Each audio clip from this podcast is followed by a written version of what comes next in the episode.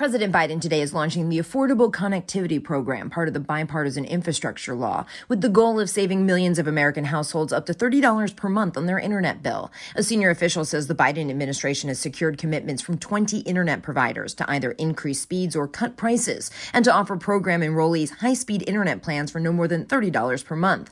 There's a new website, www.getinternet.gov, where Americans can see if they're eligible for the program and apply. The administration says the 20 internet providers participating cover more than 80% of the U.S. population. Karen Travers, ABC News, Washington.